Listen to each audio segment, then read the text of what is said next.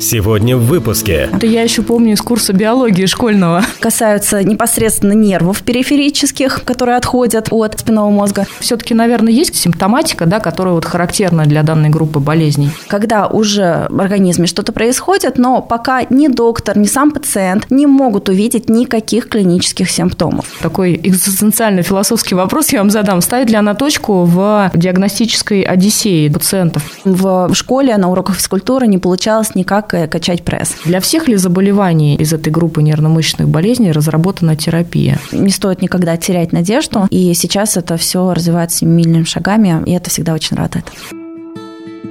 Добро пожаловать в подкаст «На генном уровне». Говорим с экспертами о медицинской генетике, развенчиваем мифы и подтверждаем факты.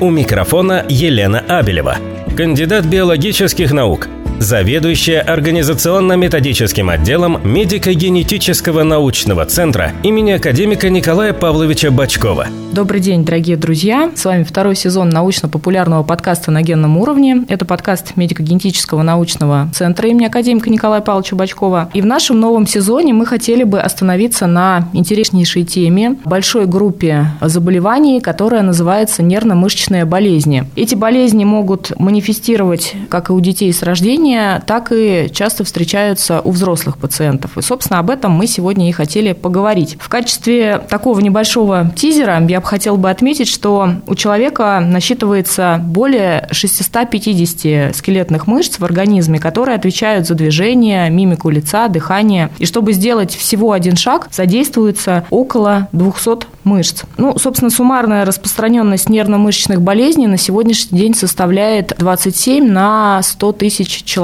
Итак, давайте, что называется, начнем сначала. Разрешите представить нашу сегодняшнюю гостью. У нас сегодня в студии старший научный сотрудник научно-консультативного отдела медико-генетического научного центра имени академика Николая Павловича Бачкова, доцент кафедры генетики и неврологических болезней Института высшего и дополнительного профессионального образования медико-генетического научного центра, кандидат медицинских наук Айсулу Фанзировна Муртазина. Айсулу Фанзировна, добрый день. Добрый день, Елена Сергеевна. Рада вас видеть в нашей студии. Ну что ж, Айсулу Фанзировна, первый вопрос, который хотелось бы сразу же вам задать. Скажите, пожалуйста, для наших слушателей, что же это за такая огромная группа, да, гетерогенная нервно-мышечных болезней и вообще с какого возраста эти заболевания начинают развиваться? Да, хотелось бы начать с самого начала, о том, что вообще, в принципе, сама неврология, я сама врач-невролог, неврология на сегодняшний день настолько широкая область э, медицины, что она сама по себе делится на разные области. И наша нервная система сама по себе тоже делится на центральную и периферическую. К центральной нервной системе относится головной и спинной мозг, к периферической нервной системе, соответственно, нервы, которые соединяют нашу центральную нервную систему с мышцами и с другими органами. Это я еще помню из курса биологии школьного. Вот это вот головной, спинной мозг, да. Да, да.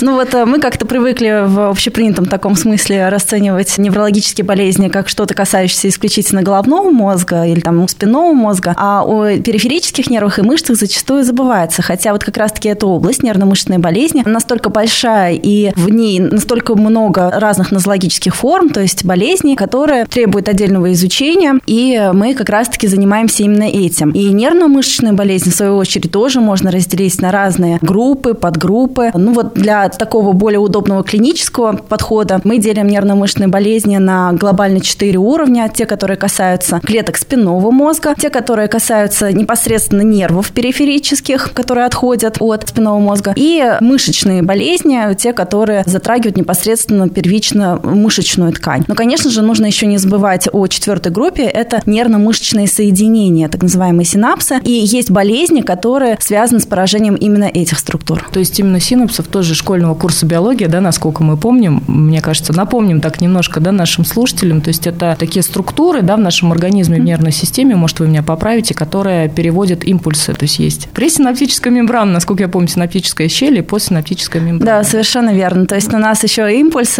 должен как-то переходить от э, нервной терминали к мышце, да, и, соответственно, затем уже мышца возбуждается и совершается движение. Но следует также, конечно же, помнить, что есть периферические нервы не только двигательные, есть и чувствительные. Это тоже относится, по сути, к нервно-мышечным заболеваниям, потому что есть так называемые, например, наследственные моторно-сенсорные нейропатии или, в принципе, любые полинейропатии зачастую затрагивают именно и чувствительные волокна, и двигательные волокна. Соответственно, тут тоже разные будут симптомы и признаки этих болезней. Айслу Фанзирна, а какие основные формы нервно-мышечных болезней вот известны на сегодняшний день? Это довольно сложный вопрос, потому что говорить об отдельных формах нервно-мышечных болезней сложно в силу их большого разнообразия. Поэтому мы предпочитаем апеллировать такими терминами, как э, именно группы болезни, а уже в этих группах выделять отдельные подгруппы. Ну, так скажем, если мы говорим про периферические нервы, мы можем тут тоже делить эти состояния на те, которые в зависимости от того, на каком уровне страдает периферический нерв. Он может страдать на уровне корешка, то есть когда выходит из спинного мозга, он может страдать на протяжении всем своем, да, а может страдать только так называемые дистальные, то есть э, концевые участки нервов э, периферических. И в зависимости от этого тоже будут выделяться разные группы заболеваний. То есть это даже не будет какое-то одно заболевание, а, да, то есть целая это будут группы, да. Получается. Конечно же, следует тут обязательно отметить, что нервно-мышечные заболевания они далеко не только наследственные. Тут мы выделяем, опять же, по генезу, по причине наследственные и приобретенные. К приобретенным мы относим воспалительные заболевания, да, например, воспалительные заболевания мышц, угу. это миозиты. Или мы выделяем аутоиммунные заболевания. Ну вот очень частое нервно-мышечное заболевание, не наследственное, это миостения гравис, когда как раз-таки аутоантитела начинают атаковать определенные структуры в этом нервно-мышечном синапсе. И развивается такая выраженная утомляемость мышц, что как раз-таки и будет основным симптомом этого заболевания. Давайте немножко поговорим вот все-таки про основные симптомы данных заболеваний. То есть, как вы уже отметили, мы понимаем, что эта группа действительно гетерогенная, и, наверное, вот сложно выделить, да, какие-то, ну, скажем так, красные флаги, как правильно доктора называют, да, но все-таки, наверное, есть симптоматика, да, которая вот характерна для данной группы болезней. Да, безусловно. То есть нужно уметь, конечно же, заподозрить эти заболевания, и э, есть э, основные признаки в связи с тем, что мы говорим про именно периферические нервы, про мышцы прежде всего, то, конечно же, частым признаком э, этих заболеваний является именно мышечная слабость, ну или повышенная утомляемость. Но здесь мы не говорим про общую утомляемость или про общую слабость, которая может развиваться, там, например, и при вирусных инфекциях, да, или при других заболеваниях. Или анемия, да, например? Да, конечно, да, да. То есть здесь мы говорим именно про конкретную мышечную слабость отдельных групп мышц. Бывает такое, что пациенту тяжело поднять руки, или наоборот, у него нарушается походка, ему тяжело подниматься по лестнице или вставать с корточек без опоры. Это все как раз-таки является очень частым симптомом именно нервно-мышечных заболеваний. Но, конечно же, не только вот такие вот двигательные симптомы. Если у пациента развивается онемение, то есть плохо начинает чувствовать кожу в каких-то участках, чаще всего это начинается с ног, когда пациент встает на что-то такое острое, но он не ощущает это как острое, да, или наоборот возникают какие-то мурашки, какие-то неприятные ощущения, то, что называем парестезиями. Конечно же, это тоже будет признаком нервно-мышечного заболевания. А вот есть ли какие-то основные вообще причины возникновения нервно-мышечных болезней? Можно выделить? Да, конечно. Как я уже сказала, действительно, нервно-мышечные болезни – это такая гетерогенная, разная группа болезней, что тут мы выделяем как наследственные причины, так и ненаследственные причины. Ну, раз мы работаем в генетическом центре, то, конечно же, мы занимаемся в первую очередь диагностикой и изучением именно наследственных э,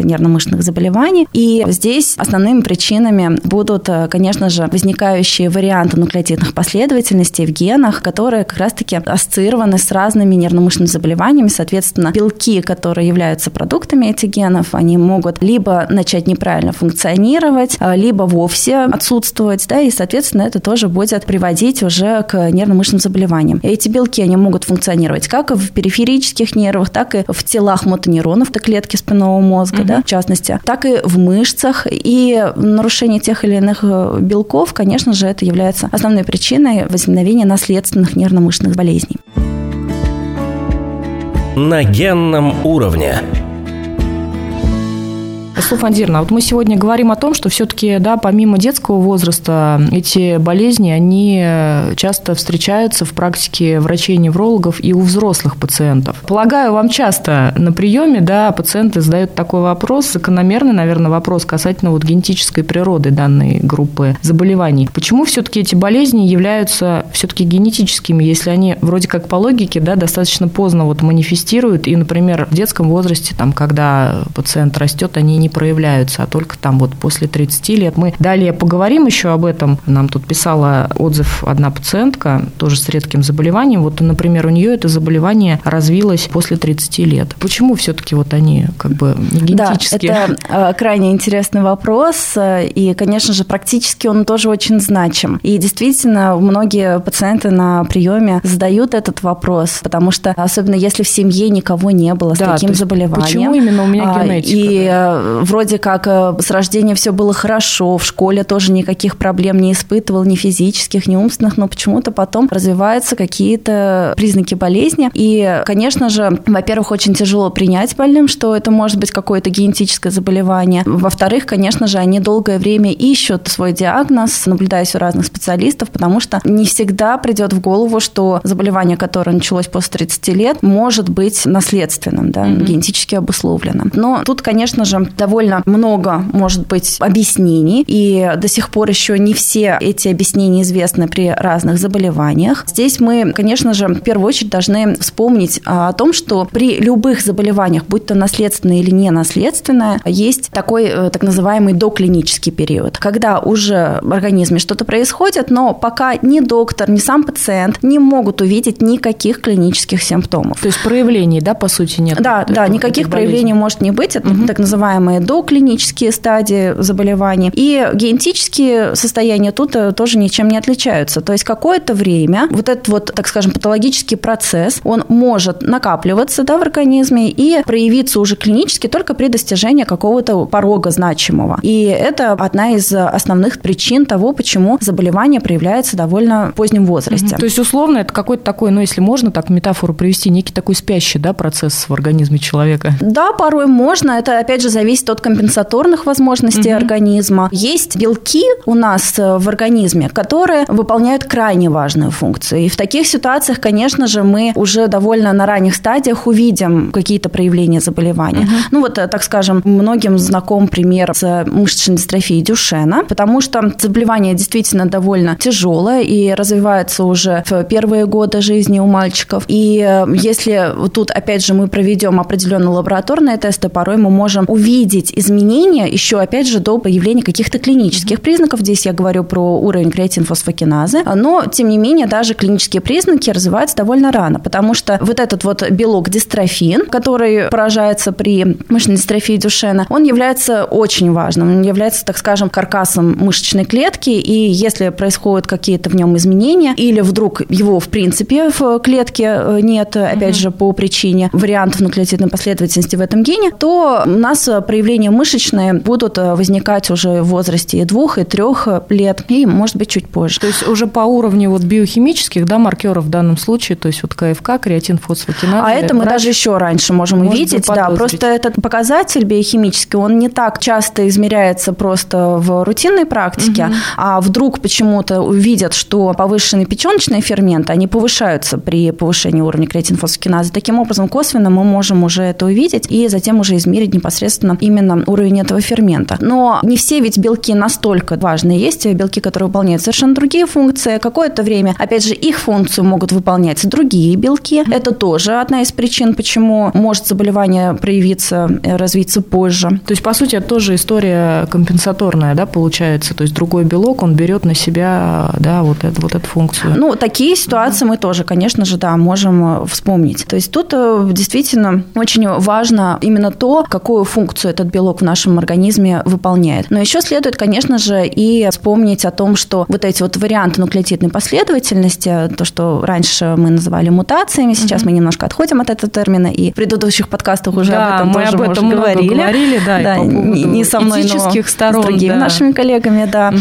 Поэтому мы уже сейчас можем употреблять термин варианты нуклеотидной последовательности, и тут никак не смущаться, что у нас слушатели не поймут. И да, действительно, вот эти вот варианты нуклеотидной последовательности, у них разные механизмы, как они влияют на функцию белка. Есть, конечно же, вариант нуклеотидной последовательности, который приводит к полному отсутствию белка, и тогда, конечно же, если не будет даже частичной остаточной функции белка, то, конечно же, заболевание будет начинаться и раньше, и протекать тяжелее. То есть здесь мы тоже можем какую-то такую взаимосвязь выстроить. Поэтому причин довольно много, и поэтому удивляться, почему генетические заболевания могут э, начинаться только во взрослом возрасте, и даже порой после 40-50 лет. Даже так? Даже такие есть примеры, когда у человека проявляется заболевание только после 40-50 лет, и оно действительно будет обусловлено нашими генами, а точнее э, вариантами, вариантами генетической последовательности. Да. А скажите, пожалуйста, а как наследуются данные болезни и каков прогноз для потомства при нервно-мышечных болезнях? То есть понятно, что опять-таки мы возвращаемся к истории про гетерогенную группу, да, угу. и все очень индивидуально, но тем не менее, да, мне кажется, это тоже такой очень важный вопрос. Да, если мы говорим именно про наследственные нервно-мышечные заболевания, то здесь мы прежде всего должны сказать, что нервно-мышечные болезни ничем от других наследственных групп болезней угу. не отличаются, и здесь нет какого-то только одного типа наследования, а разные типы наследования, которые мы знаем, могут встречаться в зависимости от того, какое это заболевание. Есть и болезни с аутосомным доминантным типом наследования. Это когда независимо от пола риск передачи заболевания от поколения к поколению составляет 50%, очень высокий риск передачи. Но это, опять же, не означает, что обязательно кто-то из родителей должен болеть. Опять же, в предыдущем одном из подкастов вы говорили о вариантах Денова. Этот вариант Денова, он как раз-таки может возникнуть э, у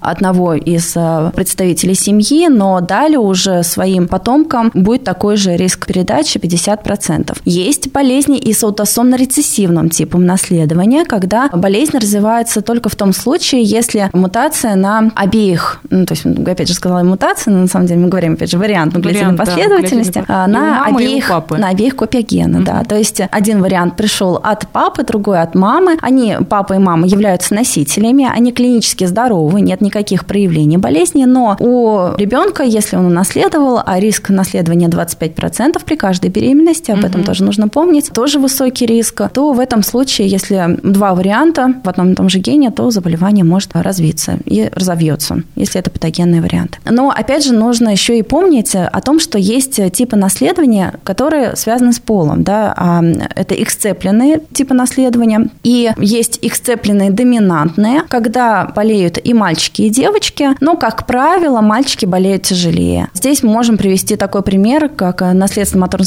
нейропатия, как раз-таки эксцепленной, она классифицируется как X1. Здесь мы видим проявление у женщин, как правило, уже в позднем возрасте, то как раз о чем мы говорим. То есть это где-то лет 30? Да, могут, могут развиться угу. признаки заболевания только после 30 лет. Угу. А вот у мальчиков, как правило, уже в детском, ну, подростковом возрасте признаки болезни будут. И эксцепленный рецессивный тип наследования. Здесь уж таким ярким примером является как раз-таки мышечная дистрофия Дюшена, когда мы знаем, что болеют ну, мальчики. Ну, только мальчики. Исключительно. Да. Угу. А вот все-таки касательно прогноза, давайте вот на миодистрофии Дюшена Беккера да, разберем. Угу. Если в семье мальчик с этой патологией, и семья хочет планировать там вторую беременность, например. Да, как если в, в семье случае? уже есть э, больной мальчик, то, конечно же, мы должны, в принципе, обязательно протестировать и поискать да, ту мутацию, тот вариант, который выявлен у мальчика в семье, у его мамы, потому что при таком типе наследования, как сцепленно-рецессивный, мама может быть носителем угу. варианта патогенного, но при этом у нее практически не будет никаких проявлений, и она может даже об этом не знать. Соответственно, обязательно нужно узнать, является ли она носителем, и уже от этого будет дальше как раз-таки отталкиваться наш прогноз. Если мама является носителем э, данного варианта, то в этом случае у нее риск рождения больного мальчика 50%, потому что у женщин 2 X-хромосомы, у нее на одной X-хромосоме есть этот вариант, и риск рождения мальчика у нее, соответственно, тоже 50%, именно что мальчик будет э, с этой же патологией. Ну, то есть в любом случае в такой семье в первую очередь нужно обратиться за консультацией к врачу-генетику, да, и уже планировать деторождение. Да, конечно. Обязательно в таких ситуациях мы всегда рекомендуем именно консультацию генетика с целью планирования дальнейших беременностей. На генном уровне. Айслов Анзирна, давайте немножко про диагностику поговорим. На сегодняшний день как проводится диагностика нервно-мышечных болезней и вообще что она дает? Скажем так, такой экзистенциальный философский вопрос я вам задам. Ставит ли она точку в диагностической одиссее да, у пациентов? Потому что вот вы в начале нашей беседы упоминали о том, что действительно зачастую и взрослые пациенты, они очень долгий путь проходят. Сейчас, наверное, и наши слушатели уже знают этот термин диагностическая одиссея, когда иногда в поисках своего диагноза диагноза, да, конечного, там люди могут ходить по разным специалистам и 5, и 10, и даже 20 лет и более. Угу. Действительно, этот термин диагностическая одиссея на сегодняшний день настолько распространен, но это на самом деле только проявление того, чем больше знаем, тем больше у нас и открывается области того, что мы не знаем. Ну, на самом деле, а, следует сказать, что, во-первых, прежде чем проводить генетические анализы, нам нужно обязательно заподозрить это заболевание да, на клиническом этапе, то есть когда у пациента появляются какие-то признаки болезни, он обращается к доктору, и здесь нам нужно прежде всего правильно собрать информацию пациента. Поэтому существует термин детализации жалоб. Когда пациент на что-то жалуется, угу. то мы начинаем его расспрашивать более подробно, иногда Анамнез. даже возможно ага. задавать вопросы, которые, казалось бы, не касаются вообще ни нервной, ни мышечной, ни какой-либо из именно конкретно для этого заболевания систем. Но это связано именно с тем, что некоторые заболевания проявляются не только нервно-мышечными симптомами, но и затрагивают, особенно это касается наследственных нервно-мышечных заболеваний, затрагивают и другие системы организма. Поэтому мы, конечно же, задаем дополнительные вопросы, и порой пациенты у нас на приеме очень даже удивляются этим вопросом. Да, и про анамнез тоже вот вы сказали. Действительно, история болезни, то есть как развивалась, когда началось. Очень часто у нас пациенты начинают говорить именно с того момента, что возникли симптомы, когда они уже начали ощущать выраженные эти симптомы, да, когда эти симптомы реально начали беспокоить и мешать жить. Но по факту, когда мы начинаем задавать уточняющие вопросы, выясняется, что и 10, и 15 лет назад уже были какие-то признаки болезни, на которые просто пациент не обращал внимания. Ну, банально. Бывает такое, что при мышечной дистрофии ландузита жирина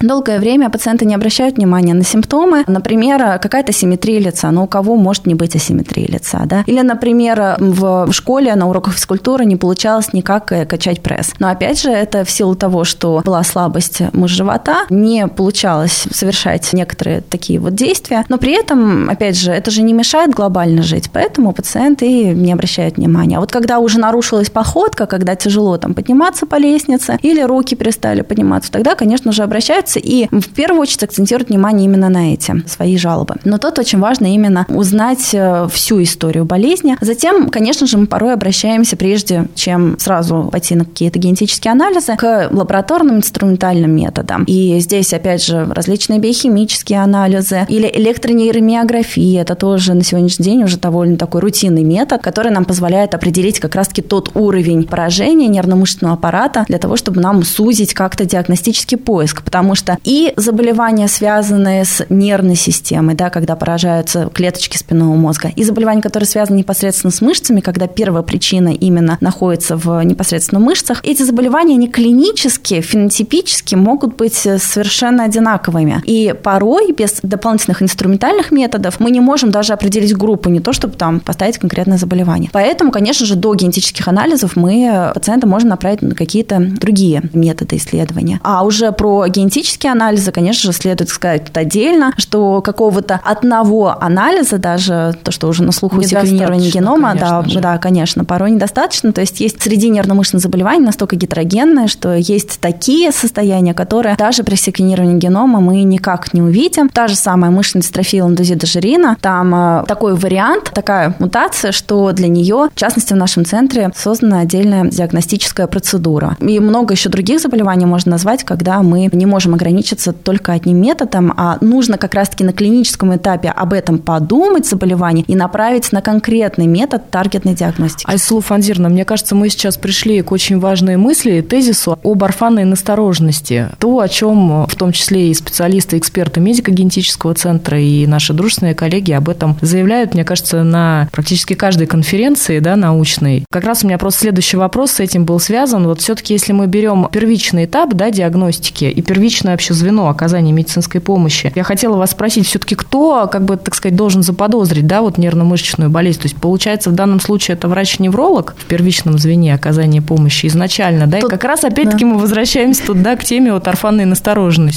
Да, совершенно верно. Тут не столько вопрос, кто должен, а, наверное, еще и кто может. И кто может да. да то есть, а да. вот э, может, конечно же, врач любой специальности, потому что наши больные могут ходить своими жалобами к совершенно разным специалистам. И даже порой бывали у меня ситуации, когда не врачи заподозрили, а, например, инструкторы ЛФК. Они видят, что mm-hmm. у их э, клиента не все как-то так напрягаются мышцы или не так выполняются упражнения, что есть есть явно какое-то там отклонение, и они советуют нашим порой пациентам обратиться непосредственно к врачу. Чаще всего, конечно же, это невролог. И чаще всего наши пациенты обращаются либо к неврологу по месту жительства, либо, в общем-то, и э, других звеньев с жалобами на то, что что-то не так работает, не так мышцы функционируют, или есть какие-то чувствительные нарушения. И, конечно же, чаще всего это неврологи. Угу. А к генетику, если это наследственное нервно-мышечное заболевание,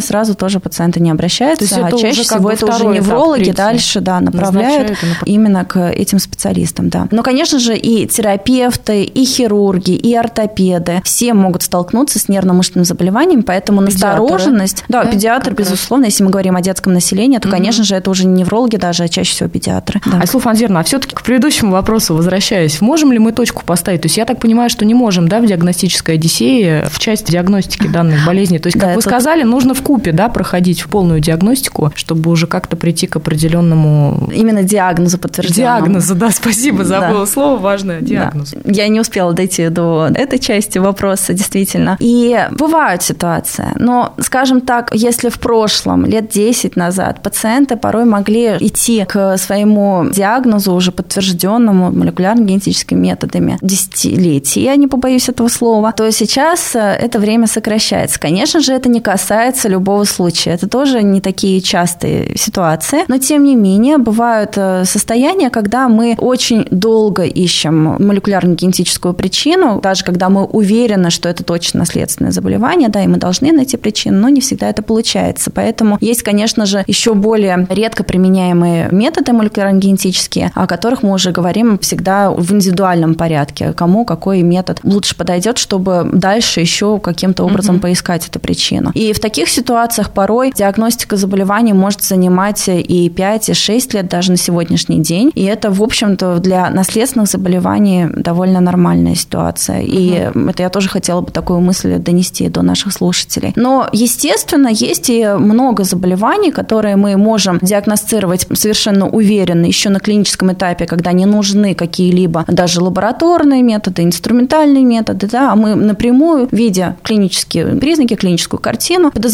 конкретное заболевание, у которого есть таргетная диагностика, то есть мы смотрим, ищем конкретный вариант в конкретном гене, например, бывают частые варианты, которые угу. обуславливают конкретное данное заболевание, и мы направляем пациента на эту диагностическую процедуру, генетический анализ, подтверждаем, и, в общем-то, здесь мы можем поставить точку, то есть мы уже уверены, что его симптомы, симптомы пациента обусловлены именно конкретно этим заболеванием, укладываются абсолютно в клиническую картину данного состояния. И в таких ситуациях мы уже можем совершенно уверенно уже говорить и о прогнозе потомства, ну и, соответственно, давать э, соответствующие рекомендации. На генном уровне.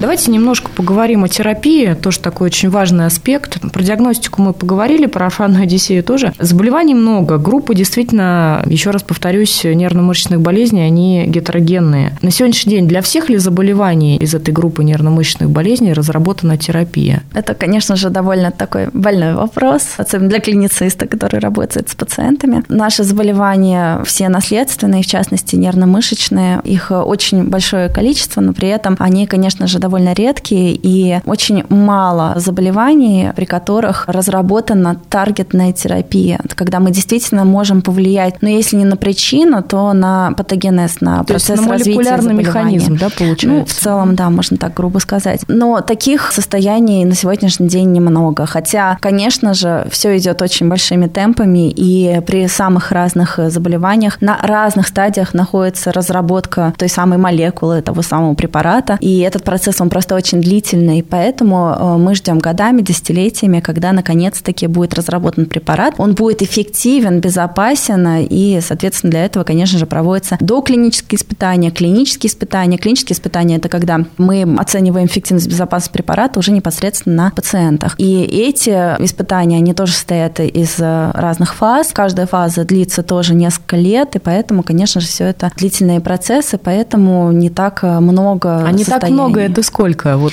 ну вот среди нервно-мышечных заболеваний мы можем привести пример как раз-таки спинально-мышечной атрофии, хотя там, конечно, не один препарат, да, угу. на сегодняшний день мы все знаем, что уже есть и большой выбор, также и при болезни Дюшена, мышечной дистрофии Дюшена Бекера. Здесь тоже есть такая вот таргетная терапия, и здесь э, зависит э, очень от того, какой вариант в этом гене, да, и от этого тоже будет зависеть, мы можем провести таргетную терапию или не можем провести таргетную терапию. Ну, еще можно, конечно же, привести пример заместительной терапии, как э, при болезни помпы, там ферментозаместительная терапия, ну, опять же, тоже с очень хорошим эффектом. Но в целом, конечно же, тут другие примеры сложно будет подобрать. Ну, то есть очень все получается персонифицировано в зависимости от типа заболевания, соответственно, и лечения. Безусловно, безусловно. Есть, конечно, и общие рекомендации, но, опять же, мы исходим из того, как проявляется заболевание и какие еще системы органов могут быть задействованы. Обязательно у нас угу. должна быть настороженность на этот момент. Например, некоторые формы миопатий, это когда у нас страдают скелетные мышцы, угу. да, то, что нам как раз-таки позволяет двигаться, сопровождаются поражением сердечной ткани. Есть отдельная сердечная мышца, и, конечно же, далеко не всегда, но тем не менее некоторые миопатии, они сопровождаются поражением сердечной ткани или могут развиваться аритмии. И если мы знаем, что вот при данном конкретном заболевании есть риск того, что может страдать сердце, то, конечно же, мы будем этого пациента наблюдать, направим к кардиологу, будем мониторировать состояние и функцию его сердца для того, чтобы не упустить тот момент, когда мы можем повлиять симптоматически, угу. да, то есть мы можем пациенту как раз-таки предостеречь от ну, такого порой печального, да, летального исхода, когда именно в силу поражения сердца. Поэтому, конечно же, мы об этом помним. Или если страдает дыхательная мускулатура, и мы порой тоже должны пациента об этом предупредить и постоянно мониторировать э, его дыхание, проводить определенные диагностические тесты и вовремя подключить необходимых специалистов. По сути, хотела так вот подытожить, да, немножко, то есть э, зачастую, да, скажем так, любое наследственное заболевание, оно все-таки требует консилиума из специалистов, да, для грамотной тактики ведения и мониторинга состояния. Ну вот пациента. очень такой общепринятый и, к счастью, уже распространенный термин междисциплинарный подход. Это как раз-таки то, что касается в первую очередь и наших заболеваний, нервно-мышечной патологии в частности. И, конечно же, да, мы должны очень часто работать вместе. В связке, да. В связке, специалистов. да, специалистов. И, конечно же, как я уже сказала, кардиологов, порой пульмонологов, эндокринологов. И, конечно же, именно специалистов лечебной физкультуры, кинезиотерапевтов, э, ну и так далее. Угу. Эслу Фанзировна, спинальная мышечная амиотрофия или СМА, о которой сейчас очень много говорят и которая вошла с 1 января 2023 года в неонатальный скрининг, который проводится на всей территории Российской Федерации. Возможно, многие уже в курсе, а возможно, кого-то из наших слушателей удивит тот факт, что ну, вот сейчас исследуется кровь из пяточки у детей угу. при рождении в роддомах там, или в перинатальных центрах, но в то же время спинальная мышечная миотрофия может проявляться и во взрослом возрасте. Вот давайте немножко тоже поговорим об этом интересном феномене. Вот вообще как лечится данная патология у взрослых пациентов? И насколько вот часто она встречается у взрослого населения? Да, действительно, мы работаем а, над этим представлением не только даже у пациентов, но и с врачами о том, что спинальная мышечная атрофия – это не только вялый ребенок да, с рождения. Конечно же, когда ребеночек вялый, мы в первую очередь должны исключить именно спинальную мышечную атрофию. Но действительно могут быть такие ситуации, когда до 20, до 25 лет у пациента нет никаких проявлений, а на самом деле у него такая же спинальная мышечная атрофия, которая просто развилась в более позднем возрасте. Она, естественно, будет уже проявляться некоторыми другими признаками, то есть это не такая вот вялость мышц, угу. как у ребенка, да, это может быть тоже гипотония мышц, но уже каких-то определенных групп. Но, по сути, тоже будет проявляться мышечной слабостью. И нам всегда нужно держать в уме такую возможность, потому что здесь, естественно, есть тоже терапия таргетная, в отличие от многих миопатий, с чем могут спутать у взрослых пациентов вот эту вот мышечную слабость. И, по сути, лечение, оно не отличается на сегодняшний день. В России тоже взрослые пациенты получают эту терапию. В частности, ну вот есть два препарата, которые на сегодняшний день одобрены и назначаются пациентам взрослым. Но это какая-то пролонгированная терапия или достаточно... Нет, в данном случае мы говорим именно про пролонгированную терапию, угу. да, и здесь, конечно же, очень важна маршрутизация этих пациентов, опять же, да, то есть это пока очень зависит от региона, где пациент наблюдается, угу. но, тем не менее, есть очень хорошие примеры, когда в некоторых городах, в некоторых регионах все взрослые пациенты с спинальной мышечной атрофией получают лечение. На генном уровне.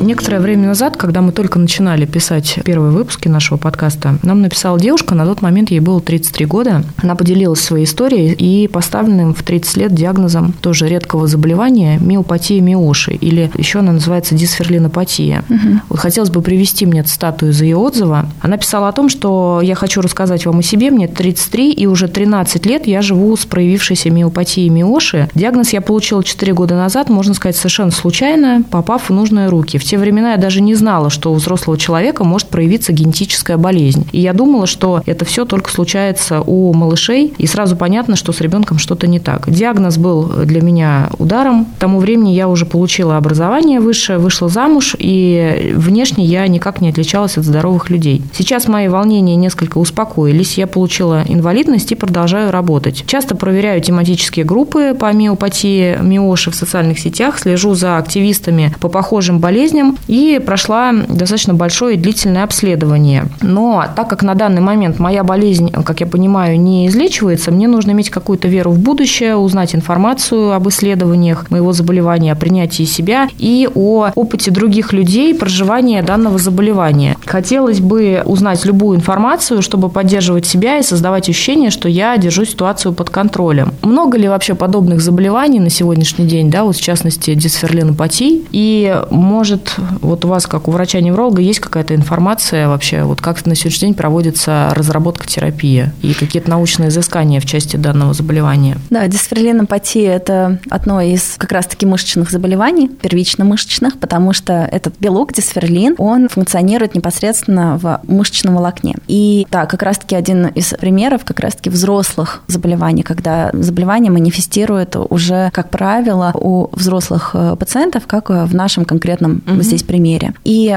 более того, довольно много можно еще таких примеров привести, когда, как вот при дисферлинопатии, заболевание может проявляться разными фенотипами. То есть оно может быть дистальной формой, вот как именно самое часто это миопатия миоши, когда страдают преимущественно мышцы голеней. Угу. И довольно долгое время это особо не влияет даже на походку, да, но, естественно, в будущем оно будет уже так проявляться. Но есть и другие формы поздноконечностных мышц дистрофии, и тут как раз-таки тоже выделяют ту форму, которая связана с поражением именно этого белка дисферлина. Выделяют еще разные там смешанные формы, и это как раз-таки может иногда затруднить своевременную диагностику, но, опять же, тем не менее, мы стараемся как можно раньше выявлять данное заболевание. Тут вот мне хотелось бы еще обратить внимание на момент в письме о пациентских сообществах, о том, что это очень важно, и что наша слушательница, обратившаяся, тоже следит, общается с разными пациентами, у которых данная патология или, может быть, какое-то даже другое мышечное заболевание, потому что, опять же, есть очень много разных каналов, чатов, где как раз-таки пациенты объединяются по общему заболеванию патологии мышечной. И это очень важно. Мне хотелось хотелось бы именно вот обратить внимание, насколько большую роль играют пациентские сообщества в жизни каждого отдельного пациента. Пациент может сам быть неактивным, но видя, что есть еще другие люди с подобным заболеванием, они получают колоссальную моральную поддержку, потому что кто-то уже прошел первые стадии да, принятия болезни, что она есть, и что ее, к сожалению, невозможно полностью взять и убрать, излечить. И что есть хорошие примеры вокруг, когда есть заболевание, но при этом э, пациент живет полной жизнью, да, он адаптируется адаптируется совершенно к некоторым таким вот дисфункциям. Поэтому, конечно же, здесь очень важно призвать пациентов с разными заболеваниями находить подобных, потому что это колоссальная моральная поддержка. Врач на одном приеме, конечно, старается тоже поддержать, и порой очень сложно первым этапом сообщить пациенту о том, что у него есть это заболевание, и постараться как-то его поддержать. Но, опять же, для начала человеку нужно принять это состояние. А вот потом уже в последующем вот эту вот поддержку колоссальную оказывать рассказывают как раз-таки другие люди. Эти заболевания очень редкие, поэтому очень важно, чтобы они друг друга находили. Что касается разработки терапии, там действительно на сегодняшний день пока мы не можем похвастаться тем, что при дистрофилинопатии есть вот такая вот таргетное лечение, как э, при спинальной мышечной атрофии, как при мышечной дистрофии Дюшена. Но разработки проводятся. И э, есть э, разработки на разных этапах во всем мире, и в частности в России. Есть одно клиническое испытание генно-инженерного препарата, которое сейчас находится вот как раз-таки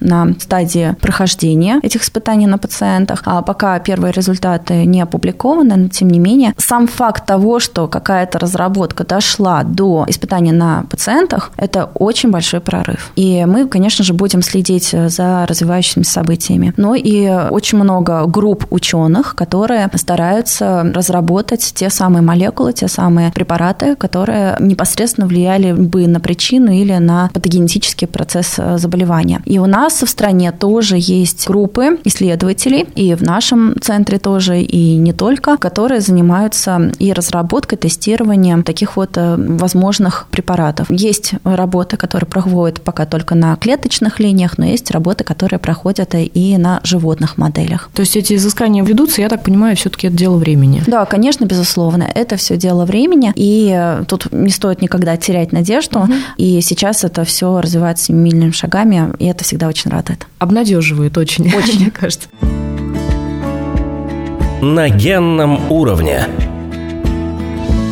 Эслав Мадировна, в нашем подкасте есть постоянная рубрика, в которой мы развенчиваем мифы и подтверждаем факты. Может, вы меня поправите? Известный факт, что после 40 лет наш организм начинает терять мышечную массу. Как все-таки поддержать свой организм? Может быть, есть рекомендация специалистов? И вообще, что делать? То есть постоянно заниматься спортом? Ну, или с какой-то периодичностью? Чтобы я думаю, что были я в тонусе. ничего нового не скажу. И не скажу, что есть какая-то одна таблетка, которую вы примете раз в жизни да. и будете вечно молоды. Конечно же, нужно понимать, что организм требует тоже ухода, и здоровый организм тоже, да, даже если нет мышечного какого-то заболевания, мы все равно должны следить за своими мышцами. И тут речь идет, ну, конечно же, о здоровом образе жизни, прежде всего, и не только упражнения, но и само питание, да, естественно, сказывается, насколько в полной мере мы получаем необходимые питательные вещества, витамины. В частности, если мы говорим про мышцы, следует обратить внимание на витамин D, дефицит которого очень часто встречается является, в частности, да, ну, на, да, особенно наших, наши регионы, полоса. Э, в наших кажется, регионах, да. каждый есть, с дефицитом. Да, да, желательно, конечно, в идеале определять уровень витамина D, знать, какой он. Если он не снижен, то, конечно же, тут и не нужно, можно профилактические дозы принимать. Mm-hmm. Но если есть снижение уровня витамина D, то желательно обратиться, в частности, к эндокринологу и принимать назначенную терапию в необходимых дозах. Но если мы говорим э, про поддержание мышц, то, конечно же, без физических нагрузок никуда. Не обойтись все-таки. Не обойтись. Особенно, То есть если мы говорим... придется, да? Если мы говорим про возраст после 30 лет, и если есть желание все-таки сохранять форму и долгое время оставаться здоровым, то, конечно же, физические упражнения несколько раз в неделю обязательны. Здесь мы говорим не только про ходьбу пешком до работы и от работы, да, а все-таки достаточный уровень физических упражнений, в частности, и в тренажерном зале. То есть все это очень важно для поддержания мышц, и чем чем мы больше задействуем наши мышцы, они находятся в тонусе, тем, конечно же, на долгое время мы сохраняем свое мышечное здоровье и не только. Нужно ли пить коллаген из луфанзирна?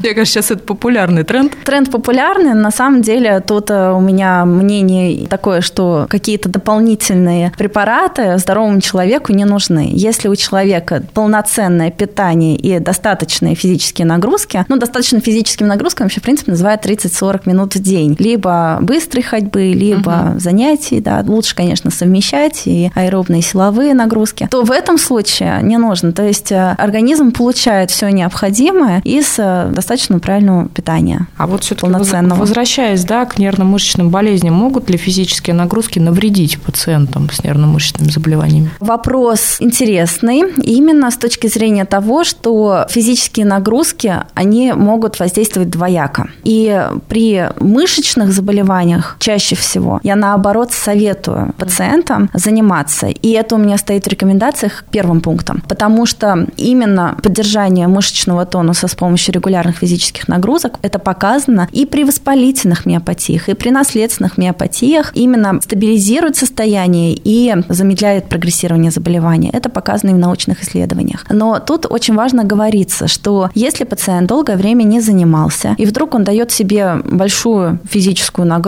на неукрепленные мышцы, то, конечно же, это может ему навредить. То есть это э, может либо э, привести к резкому прогрессированию заболевания, либо даже к тому, что заболевание вдруг проявится. И, конечно же, мы всегда должны плавно входить в какой-то режим физических упражнений. Но, опять же, если пациент, наоборот, занимался профессиональным, например, спортом и бросил резко и вообще ничем не занимается, перешел на офисную такую работу, да, э, сидячую, сидячую угу. да, и совсем не занимается никак, то это тоже может либо способствовать прогрессированию заболевания, либо вообще, в принципе, его проявлению. То есть именно вот такие вот скачки по нагрузке физической, они гораздо более вредные, нежели сами физические нагрузки. Итак, резюме для наших слушателей. Во всем нужна мера. Во всем нужна мера и регулярность. И регулярность, да. да. Ну что ж, последний вопрос, Ислу Фанзирна. Мне кажется, у нас такая интереснейшая сегодня насыщенная беседа получилась. Последний вопрос, который мне хотелось бы вам задать. Все-таки врач-невролог – это такая достаточно, на мой взгляд, непростая специальность. Какие трудности встречаются на вашем профессиональном поприще и что мотивирует в работе? Трудности тут, конечно же, прежде всего, наверное, как врач-клиницист, который часто общается с пациентами, да, и доносит вот эту информацию. Конечно же, порой мы можем пациента обрадовать, что он долгое время искал какое-то заболевание, а на самом деле это его особенности, состояния, которые в конечном счете не выльются в ни в какое тяжелое заболевание или вообще, в принципе, не являются нервно-мышечным состоянием. И в таких ситуациях э, мы можем и обрадовать, обнадежить пациента очень даже сильно. Но, конечно же, очень часто нам приходится доносить э, информацию неприятную, тяжелую. Ну, в частности, есть э, заболевания такие, как боковой амитрофический склероз. Об этом, я думаю, что тоже слышали. Это тоже относится к нервно-мышечным заболеваниям. Когда, опять же, болезнь развивается часто в довольно позднем возрасте, но при этом протекает очень быстро. И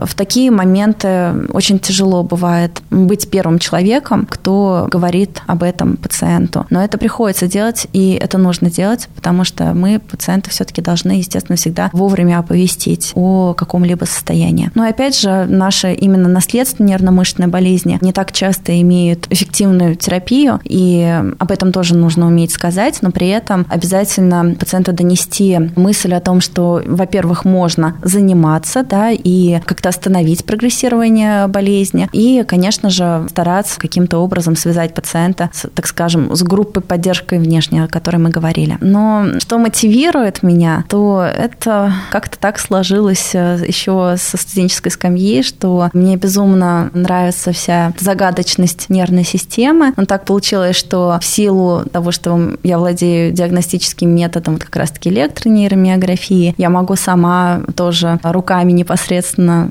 исследовать состояние пациента, поэтому, наверное, это не головной мозг, а именно больше периферическая нервная система и мышцы. И как раз-таки то, что я могу с разных сторон, и с клинической стороны, и с электрофизиологической, а теперь уже и с генетической стороны, да, подойти к пациенту для того, чтобы помочь именно в диагностическом плане, да, в определенном смысле, может быть, решить какую-то такую клиническую загадку, но при этом, конечно же, помочь пациенту, чтобы вот эта диагностическая одиссея не длилась так долго. Наверное, это меня и мотивирует. Слуф Антирна, спасибо вам большое. У нас сегодня в студии был старший научный сотрудник научно-консультативного отдела медико-генетического научного центра, доцент кафедры генетики и неврологических болезней Института высшего и дополнительного профессионального образования медико-генетического научного центра имени академика Николая Павловича Бачкова, кандидат медицинских наук Айсулу Фанзирна Муртазина. Спасибо вам огромное, что нашли время, пришли, рассказали нам о нервно-мышечных болезнях. Вы слушали подкаст на генном уровне. Мы с вами прощаемся. До новых встреч. Пишите и задавайте нам ваши вопросы на почту ген собачка меддефизген.ру. Благодарим студию CoverCast за запись данного выпуска подкаста. Спасибо большое за До свидания, до новых встреч. До свидания. Слушайте подкаст на генном уровне в Apple Podcasts, Google Podcasts, Яндекс.Музыка, Сберзвук, ВК, Overcast и на других стриминговых платформах.